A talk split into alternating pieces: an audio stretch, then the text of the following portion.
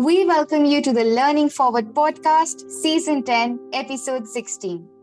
I am Anvesha, your meet and greet podcast host at My Good School. History narrates tales of courageous, brave, patriotic men who sacrificed their necessities to fight for a more significant cause. Still, while highlighting the men down the ages, we often undermine the women of the past who had performed more dangerous deeds and fought for causes which ameliorated the lives of later women. In our podcast, Dr. Deepti Mehrotra, author of Her Stories, Indian Women Down the Ages. Dr. Deepti is one of those rare people who has been vociferous about the lives of Indian women. She has paid these marginalized ladies tremendous respect by extensively writing about their rebellions and difficulties. Would you like to speak a few words about your book, life, and love for history, ma'am? Yeah, thank you, Anvesha, for that introduction. And um, yeah, uh, this book, as you've mentioned, is about women of the past. It's called Her Stories Indian Women Down the Ages Thinkers, Workers, Rebels, Queens. So I've, covered a very wide range of women. As you can see, they were um, right from being actually different castes, different classes, different religions, uh, different parts of the country. So most of the states of the country are covered. Um, and uh, the women are rebels, all of them. All of them are rebels, all the women here. Uh, so they were going against the established patriarchy, the established expectations from women. And this has meaning for us today. It has meaning for women today and for men today, for girls and for boys. Because we are all, it's about gender, concerns all of us. Uh, those who have more power in their hands and those who are still repressed and suppressed. So, in looking at stories of rebellious women, uh, incredible stories who have uh, women who have fought and who have managed to achieve something. Many of these are writers, many of these have written um, uh, verses that are still sung by, for instance, Janabai in Maharashtra or um, Andal in Tamil. So, so these are uh, um, women who are remembered, their works. Mira, Mirabai is also here. So, what I'm looking at is not necessarily well known women or women who are not well known I'm looking at the inner meaning of their stories. I'm trying to understand what they faced and how they battled it in their personal lives. What kind of a human being was Mirabai or Gulbadan, the first woman historian that we know of in India? Gulbadan was the first 16th century. Uh, she wrote a history. I read that history. We can all read it. It's easily available in English. It is so very interesting because Gulbadan's history has the inner stories of empire, of the Mughal Empire. Ab- Abul Fazl wrote the external history. This is the history of kings and wars. Um, Gulbadan also writes about kings and wars. Her father was Babur, her uh, so, so her brother was Humayun, her uh, um, uh, niece and a nephew was Akbar, and uh, she was there through all the three reigns of these three uh, Mughal Mughal um, emperors. So Gulbadan writes about the empire from the perspective of an insider, and she does she writes about personalities, about human beings, about wars, but also about picnics. She writes about uh, relationships. There are so many people in Gulbadan's history, so many people, and it becomes so interesting, much more interesting than the histories that are usually told, which are only of kings and wars. So, uh, what what I beg to kind of submit is that this is actually very interesting history. This is completing history. It is a completion of the histories we are fed, you know, the official histories. and therefore meaningful for all of us to understand what is our nation, what is India.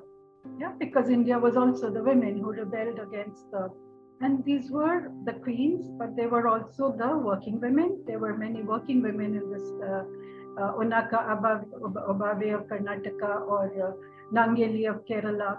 Uh, Janabai herself, so well known, her abhangas are still sung in Maharashtra by lakhs of people. She was a maid servant all her life. So these stories, how did she manage as a maid servant to be a poet of such merit? You know, what is her poetry? You know, each of these characters, when you go into it, you find them subverting the patriarchy very powerfully. So that's what I'm getting at, because we need to do that today as well. The patriarchy is very powerful today as well. And these invisible women are actually, they, they, they mirror our own invisibility very often. Thank you, ma'am. It's excellent having you here.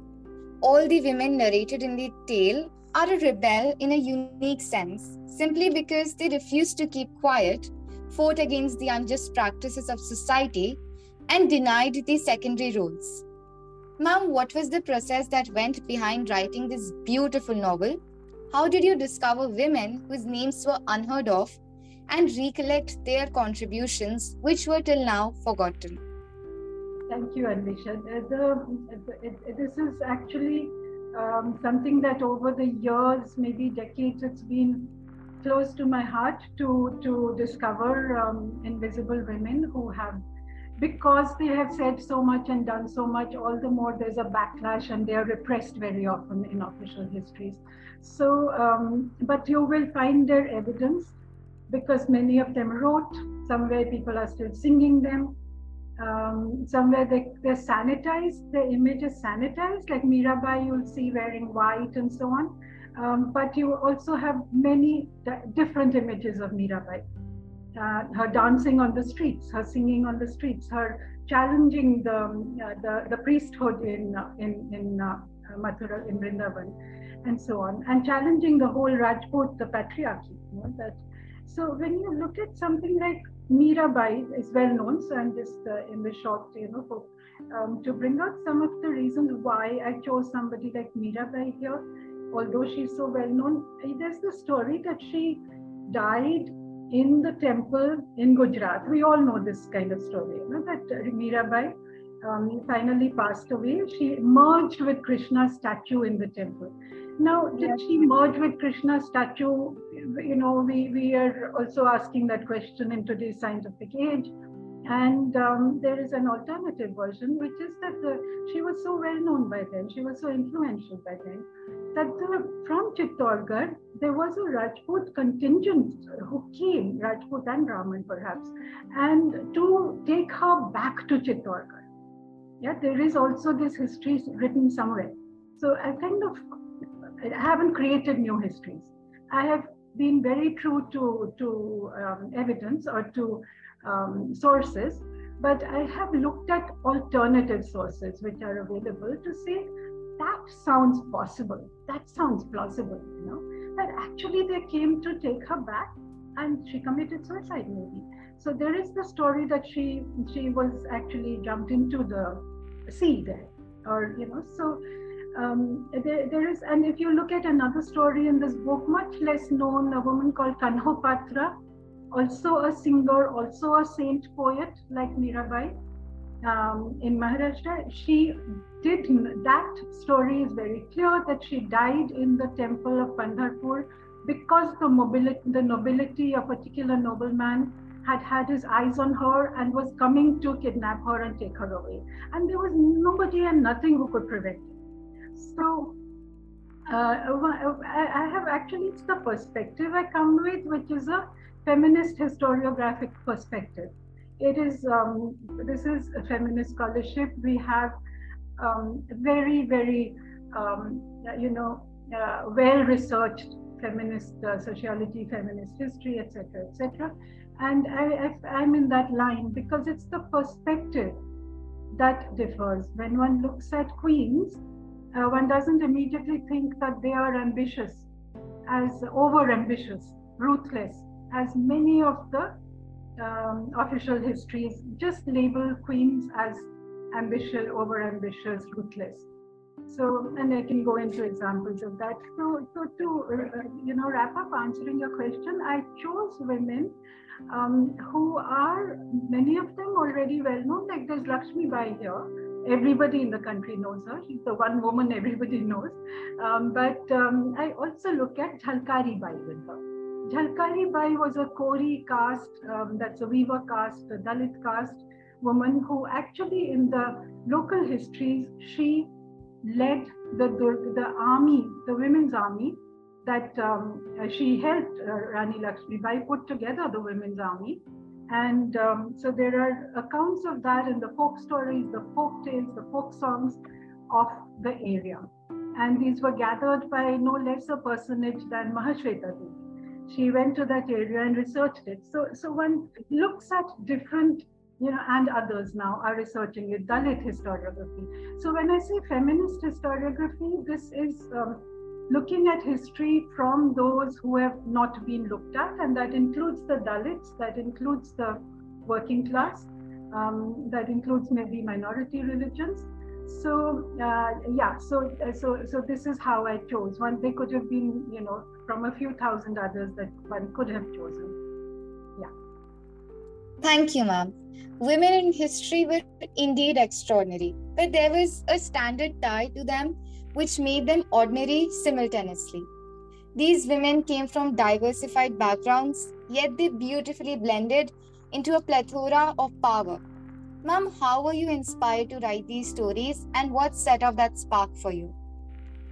Yeah, that's a very interesting kind of area that you've touched. Um, uh, they were a, a, ordinary and extraordinary. So if you if you look at this in terms of a private public divide, the public is usually what is uh, considered uh, worthy of historical record. Um, the private is considered something that is to be kept out of uh, history. You know that, and private is, however, the domain where the, where women come in much more.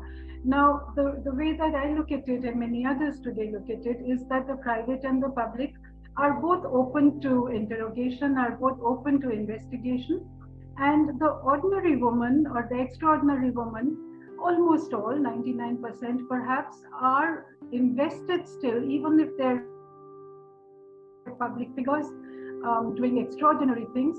They are also still invested in the household, in children, in um, being mothers or in being aunts, or, and they're also invested in being daughters, of course, before that. They're also invested in perhaps um, running households or running palaces or you know like Jahanara or yeah but they were also interested in what is called the private domain and they had important roles to play there so they continue to be ordinary in the sense they also even if it's a, a very very powerful queen like Jahanara or Harka Begum or um, Durga uh, or um, you know Rani Abakka in Tulunad, uh, they continue to or Jindan of Punjab, uh, they continue to still go through some of those.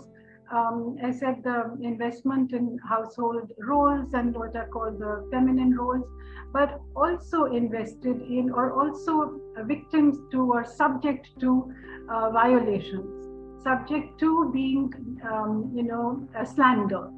So somebody as powerful as Dida, Rani Dida of Kashmir, she ruled for about 50 years in Kashmir, about a thousand years ago. Um, she was an excellent queen that all the, she brought stability to the kingdom, she, but uh, to, to her, the region, but um, she is called over ambitious she's called ruthless, she's called, uh, um, there is a rumor that um, she had a long, she was single, she had a long standing affair with one of her ministers called Tunga. So this thing of a woman having affairs because she is, you know, in the public eye, uh, women's personal um, uh, life, uh, desires, sexualities, um, being subject to public scrutiny. I mean, if you look at kings, invariably they have multiple wives, they have multiple concubines, they have multiple you know, women in their life. Nobody, no historian asked any question about that. You show me a historian, an official historian who has asked question that. But but here is one woman And you find this for Rani Jindan of Punjab also. You know, they became queens or regents because their sons were minor, only because their husbands died. Okay, so they are single. Now they're single, so they're all the more subject to this kind of calumny, you know, this kind of slander. And the British did this to Rani Jindan. They said she is this and she is that and she has this affair. Rani Jindan was this incredible woman. I mean, you know, it's like I can't believe these stories sometimes, but it's only when I read them that I say, oh my, I mean, how do we not know this? That Rani Jindan, the youngest um, queen of Maharaja Ranjit Singh, she fought the Brits. Um, you know, she fought like a lioness. She fought like a, a tiger. You know, she uh, they had to drag her away from the Lahore palace and put her into a um, fort. And even from that fort, she uh, because there were her maids that she had, there were her retinue. She, I mean, she was this queen. You know, they they let her have her maids. They let her have her priest come in and meet her, and through that she kept rebellion alive, you know. So this is the 1850s, early 1850s, um, 1840s onwards. And so she was part of the lead up to 1857. They dragged her away from that Punjab fort and brought her to the fort of Chunar, you know, a thousand kilometers away. Fort of Chunar is at Banaras, and kept her there under heavy um, surveillance. You know, I mean, it's all described the layers of guards and so on. And one British officer who had to come and see her every day. She escaped out of that. I mean, it's like an unbelievable story how she escaped. She dressed as her tailor woman and she went out, you know, and she uh, dressed as some, she called herself Parvati, she dressed in ordinary clothes and she walked up to Kathmandu, up to Nepal there were a lot of pilgrims going up to Nepal from that Banaras side, and she she did that. She that's recorded history because she was then under she was um, she went to the Rana, the king of Nepal, and she was provided a residence because they they you know they had relations with Punjab. They knew the, you know they, they they respected that. So there's so many stories there. From there, she kept up rebellion. You know she had been separated from when you say ordinary these are her extraordinary activities. The ordinary was she was a mother. Her her eight-year-old son the, uh, Dalip was snatched away from her. The brits put him in a british couple's care and then he was taken to england. And he knew nothing of his sikh background. His uh, hair were cut. He was he didn't know any gurbani any punjabi.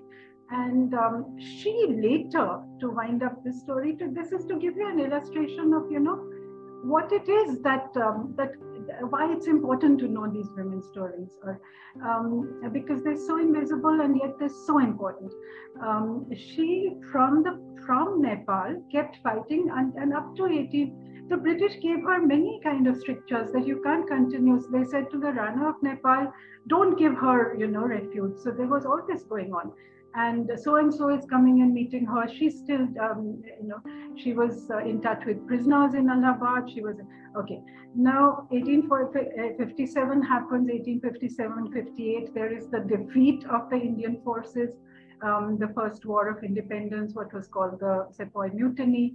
Um, she realizes that we are defeated. There's no point carrying on. She's also frail. She's aging. She's very unwell she then agrees to the British. They've been saying for years, you stop your activities, you can come back and live in India, never in Punjab. You can never go to the Punjab, but you can come and live in India. She said, okay, I will not do any more rebellious activity. I want to meet my son. I mean, look at the story. It's true. I want to meet my son. And he came from England.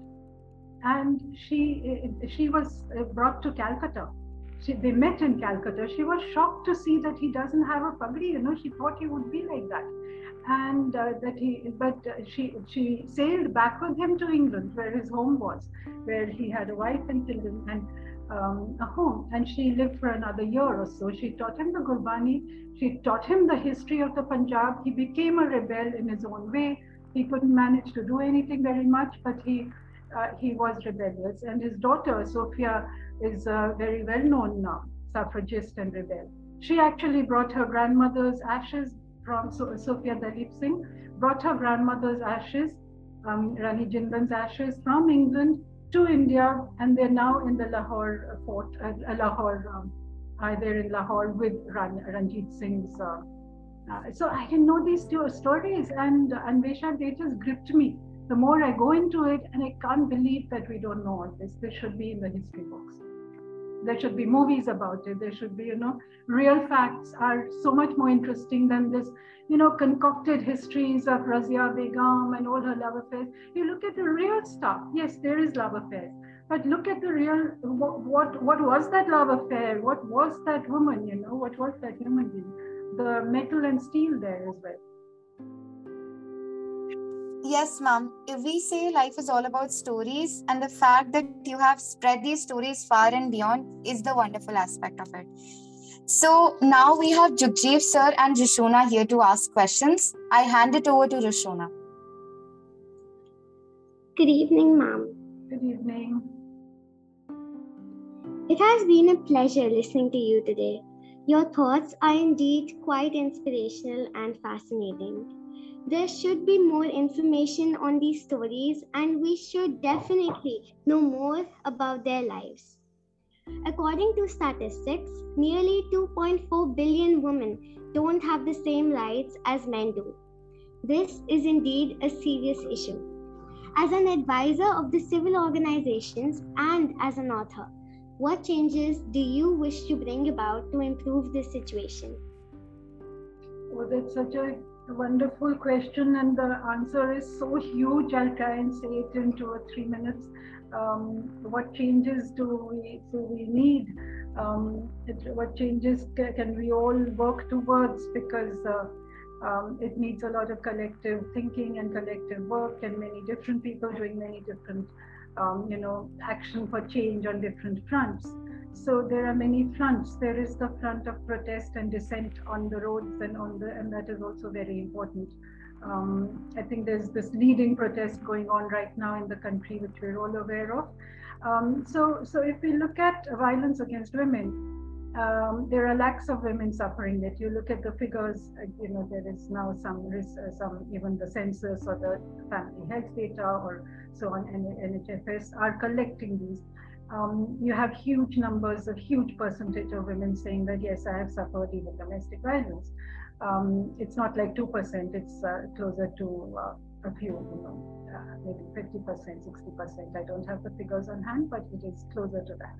Uh, so, and figures for, of course, when you unpack what is violence against women and the different, uh, the rapes or the emotional violence or the economic violence or, uh, okay, so now a lot of the stories that I have told through history are um, the women have faced violation. They have um, they face violence of different kinds, and uh, they have spoken up about it. They have protested. They have um, protested through their songs. Also, they have written about it. They have um, taken very extraordinary actions against it. I mean, there are several of the women in this actually are nuns or saints, and in a sense, it's very clear from their poetry, like the Buddhist uh, nuns of 2,500 years ago, the Buddhist nuns um, who wrote the first collection of women's poetry in this country and perhaps in the world, the Terigathas, um, Therigathas, the songs of the elderly nuns, is about 2,500 years old. And you have these songs; they're available to us in. Uh, they were, you know, they were sung in Pali, they're available to us in English. And you have women's, uh, you know, a woman Metta writing that after being beaten, of being and have, having left her home because of the hunger and the um, pots and pans that were empty, and about the husband who was um, violent. Yeah. So you have these some of the same dynamics or similar, let me say, never the same dynamics going on over centuries, over millennia. Um, now, she, so, so women have found their alternative spaces, say, or made there. The Buddha didn't allow women to come in initially um, into that space, which was a kind of refuge and haven that women um, kept going and saying, no, you know, open up this space for us. We want to be living like this. We don't want to be in this domestic space and this world worldly space. We we want to be living free and we want to be living a spiritual life and being with um, you know a, a, life where we are not violated, a life where we can um, uh, be you know our wisdom can emerge and uh, we can feel light and free and happy. And it was because of uh, you know that whole story of uh, Gautami's, uh, um, you know, going the third time. That was his uh, milk mother and aunt, um, uh, his uh, father's second wife also, his mother's sister also. The Buddha's mother had died soon after his birth. So Gautami was his mother's sister and second wife and a wife of his father and so on, and his milk mother. So uh, she came thrice, and the third time he said, "Okay, you know, because I respect you so much. You're my mother, you have done so much for me. And that opened the door for, I mean, the story, the Buddhist stories say 500 women joined right after she joined. Yeah. And then you have somebody that, you know, so many uh, interesting women. You have um, uh, this um, Amrapali joining sometime later, who was, uh, um, we could think of her as a Tavaif, but uh, Ganika it was called and her joining her poetry is with us her uh, gifting her mansions because the uh, Ganikas could own independent property, unlike the Grihastha women. Uh, they, they owned property, they owned, they were intellectuals, they knew poetry, they could converse, they, could, um, they knew the politics of this. So she had a lot of property independently owned. She, had, she gifted all that and uh, to, to the Buddhist. So um, what we need to do to change things is a very complicated question, but a we need to look at these histories also because change is not superficial. The change we need has to go very deep because this um, the injustice and the inequalities go very deep. They're in our structures and they're in our mindsets as well. So, how do we change all that? So, we can begin at so many different fronts. As I said, we begin with education, very important what you all are doing working with school children, because that's where the textbooks should include a lot of this. Because rather than, you know, for instance, we say reform movements began in the 19th century, everybody will say Raja Ram Mohan Roy and Ishwar Chandra Vidyasagar. Why do we not know what Pandita Ramabai did? Why do we not say Savitri Bai Phule? There is no reason for not saying Savitri Bai Phule, Pandita Ramabai, and um, others like um, uh, Rukaya Sekhawat, Rukaya Sekhawat Hussain. They were all the same, you know, 19th century up to 20, early 20th. The reforms they brought about for gender for women were actually more far-reaching and went deeper than uh, than you know, or they were at least equally important. They not only said, for instance, widow remarriage. They said widows can have a life. So uh, Pandita Ramabai had and Savitri Bai Phule in the mid 19th century had homes where women and girls were educated so they could take up careers and stand on their own feet you know many became teachers many became various things so they didn't only have remarriage as an option so, so there's something going on where even the histories are androcentric. Androcentric meaning meaning with a male perspective. The histories are written from the same patriarchal point of view. So you blot out those histories. So bringing these histories out is actually a rebellious act in itself.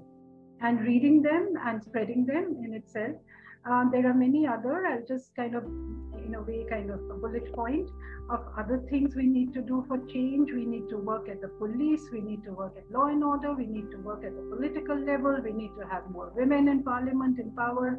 Uh, you have women in panchayats, we need to see that these women have the actual power and you need to be able to enforce the laws we have. You need to be able to go by the Constitution of India, for instance on its Article 15, etc. You need to be, be actually uh, ensure that there are real clear moves towards equality. You need to see that if there's an act like POCSO, um, prevention of, um, uh, of uh, child sexual abuse, that that act is actually uh, you know, implemented in practice? And uh, these are very tough questions. We're seeing that, you know, on the huge national stage, POCSO is not, etc. And there's all kinds of things going on, which um, it seems that patriarchy mixed with power, mixed with communal uh, thinking, mixed with, uh, uh, you know, various illusions of um, what India should be, a kind of um, idea of Indian culture, which is very skewed.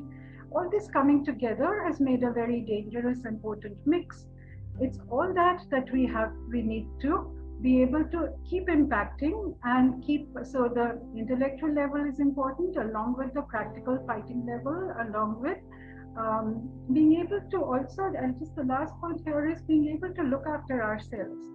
This is very important, you know, to, to have, this is often neglected by activists. Um, we need to pay a lot of attention to self-care as women, as human beings, everybody, but here since I'm talking of personal, of what women can do to, to change things, to change gender, um, we need to be able to um, say that, okay, you know, live a life which is raising all these pertinent questions, taking action, but also not getting burnt out.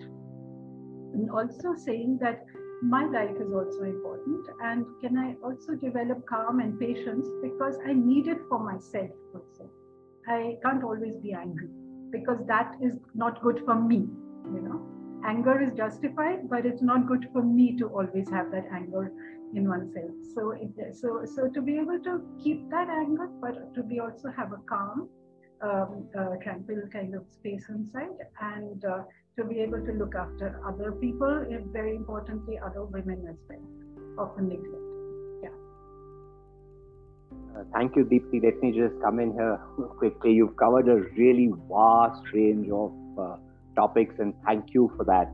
Uh, you know in the introduction to the to your book you have said that Jindan Kaur is your favorite uh, you know is your favorite story in this book. And you also said that you're writing uh, a sequel to this thing, to this, this book, which obviously will cover the last uh, couple of couple of hundred years, I guess. So, can you tell us who is your favorite in the next book that you're going to with your writing? Oh, that's a very tough question because it's very difficult to have favorites. Even when I look at, all that I've written that Jindan is my favorite, I'm like, oh, but she's not always my favorite. Sometimes there's somebody else there. Rani Abbakka okay, you can tell favorite. us about somebody else. Yeah. uh, yeah, in, in, the last hundred years.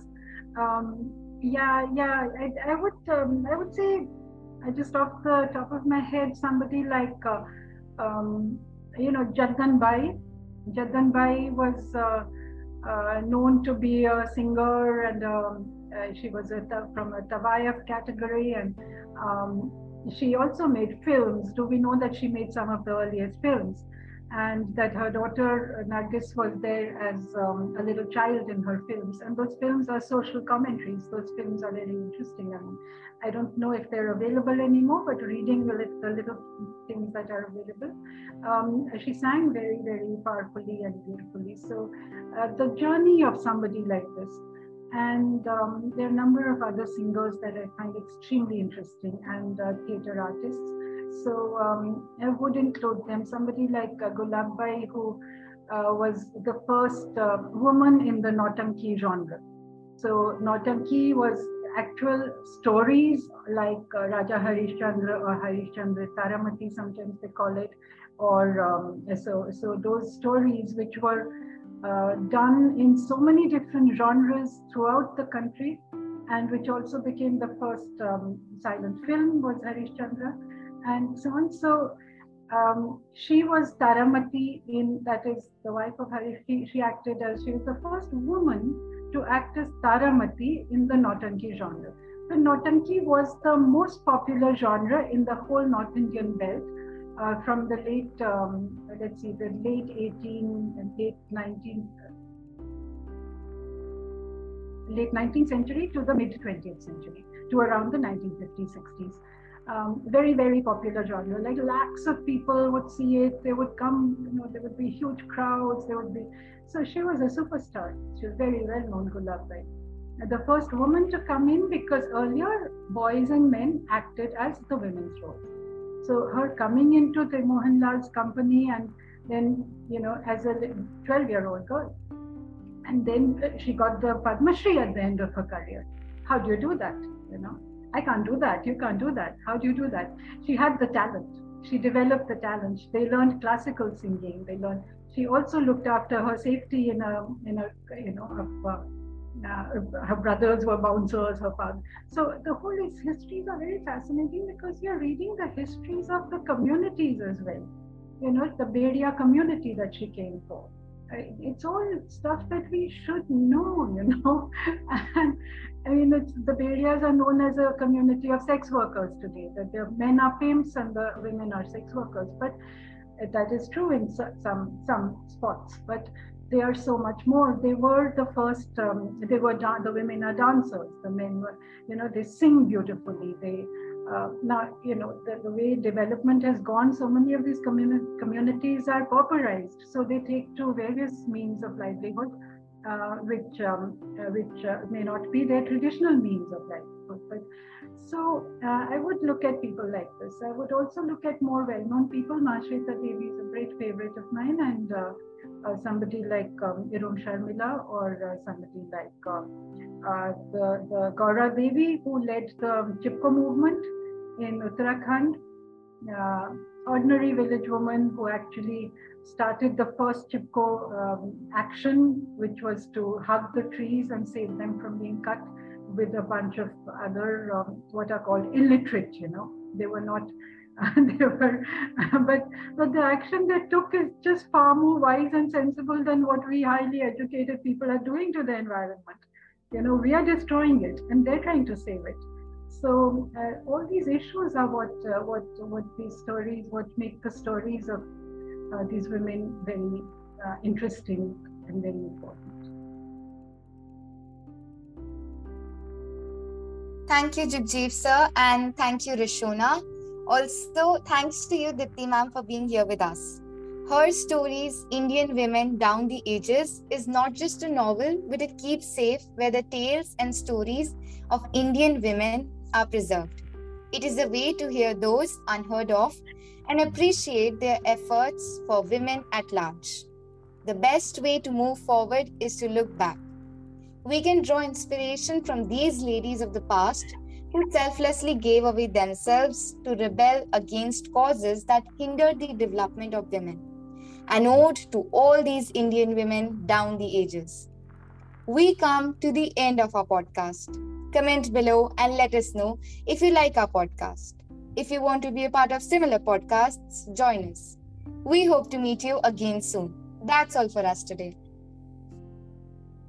Thank you. Thank you.